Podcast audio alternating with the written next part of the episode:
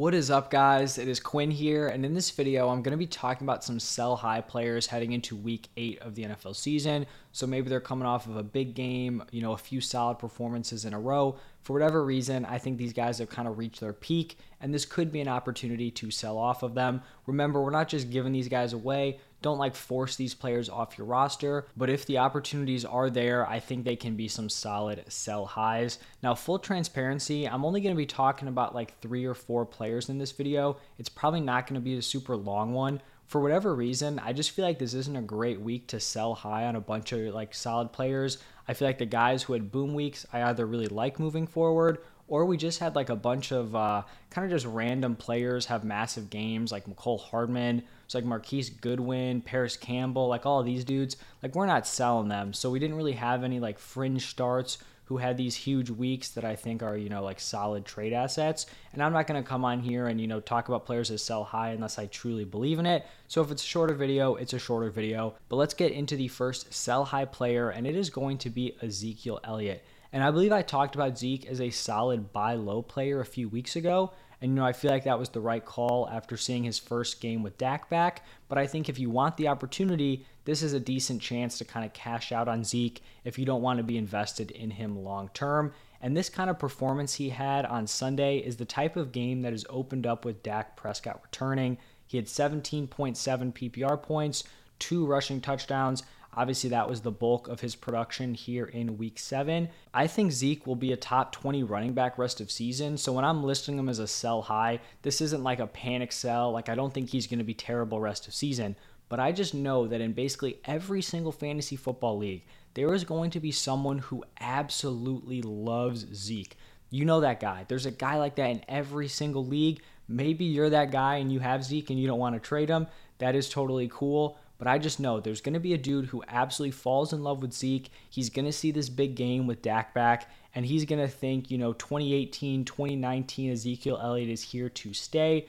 I don't think that's what we're going to be getting out of him rest of season. I do think he'll be a top 20 running back, but at this point, Zeke is a grinder running back. He's going to give you some decent volume on the ground. He's going to give you touchdown upside when Dak is in the lineup, elevating the ceiling of this offense but he has had zero receiving upside so far this season. He only has six receptions in seven games, so he is averaging less than one catch a game. That is just brutal, and it doesn't really seem like anything's going to change. He had a 36% route participation in week seven, so he's someone where if I can sell him for high end running back two prices, I'd be interested.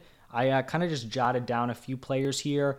I don't think this is gonna like fly in competitive leagues, but D'Andre Swift has been a big pain for people. I'd throw out Swift for Zeke. I'd throw something on top of Zeke to get D'Andre Swift. I had Kenneth Walker down here, and that was before he just went nuclear.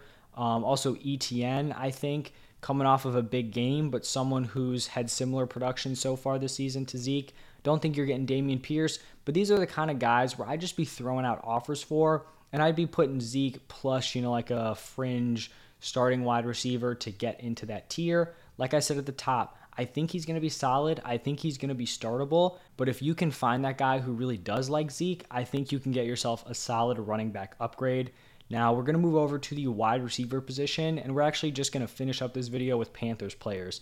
So we're going to start it off here with DJ Moore, and this was his clear best game of the season 10 targets, 7 receptions, 69 receiving yards, and a receiving touchdown. 19.6 PPR points. I feel like if you are trying to sell high on DJ Moore, you have got to push the narrative that now that McCaffrey's gone, the Panthers are just going to be feeding DJ Moore. Early on in the season, they fed McCaffrey. DJ Moore kind of got pushed to the side. Now that McCaffrey's out, they're going to involve DJ Moore every single game.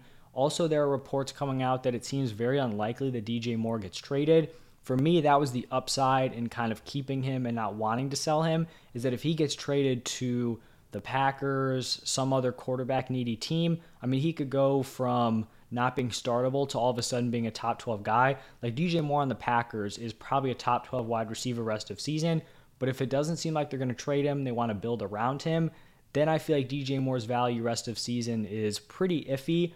I just still don't think he's going to be a consistent option moving forward even off of this big game.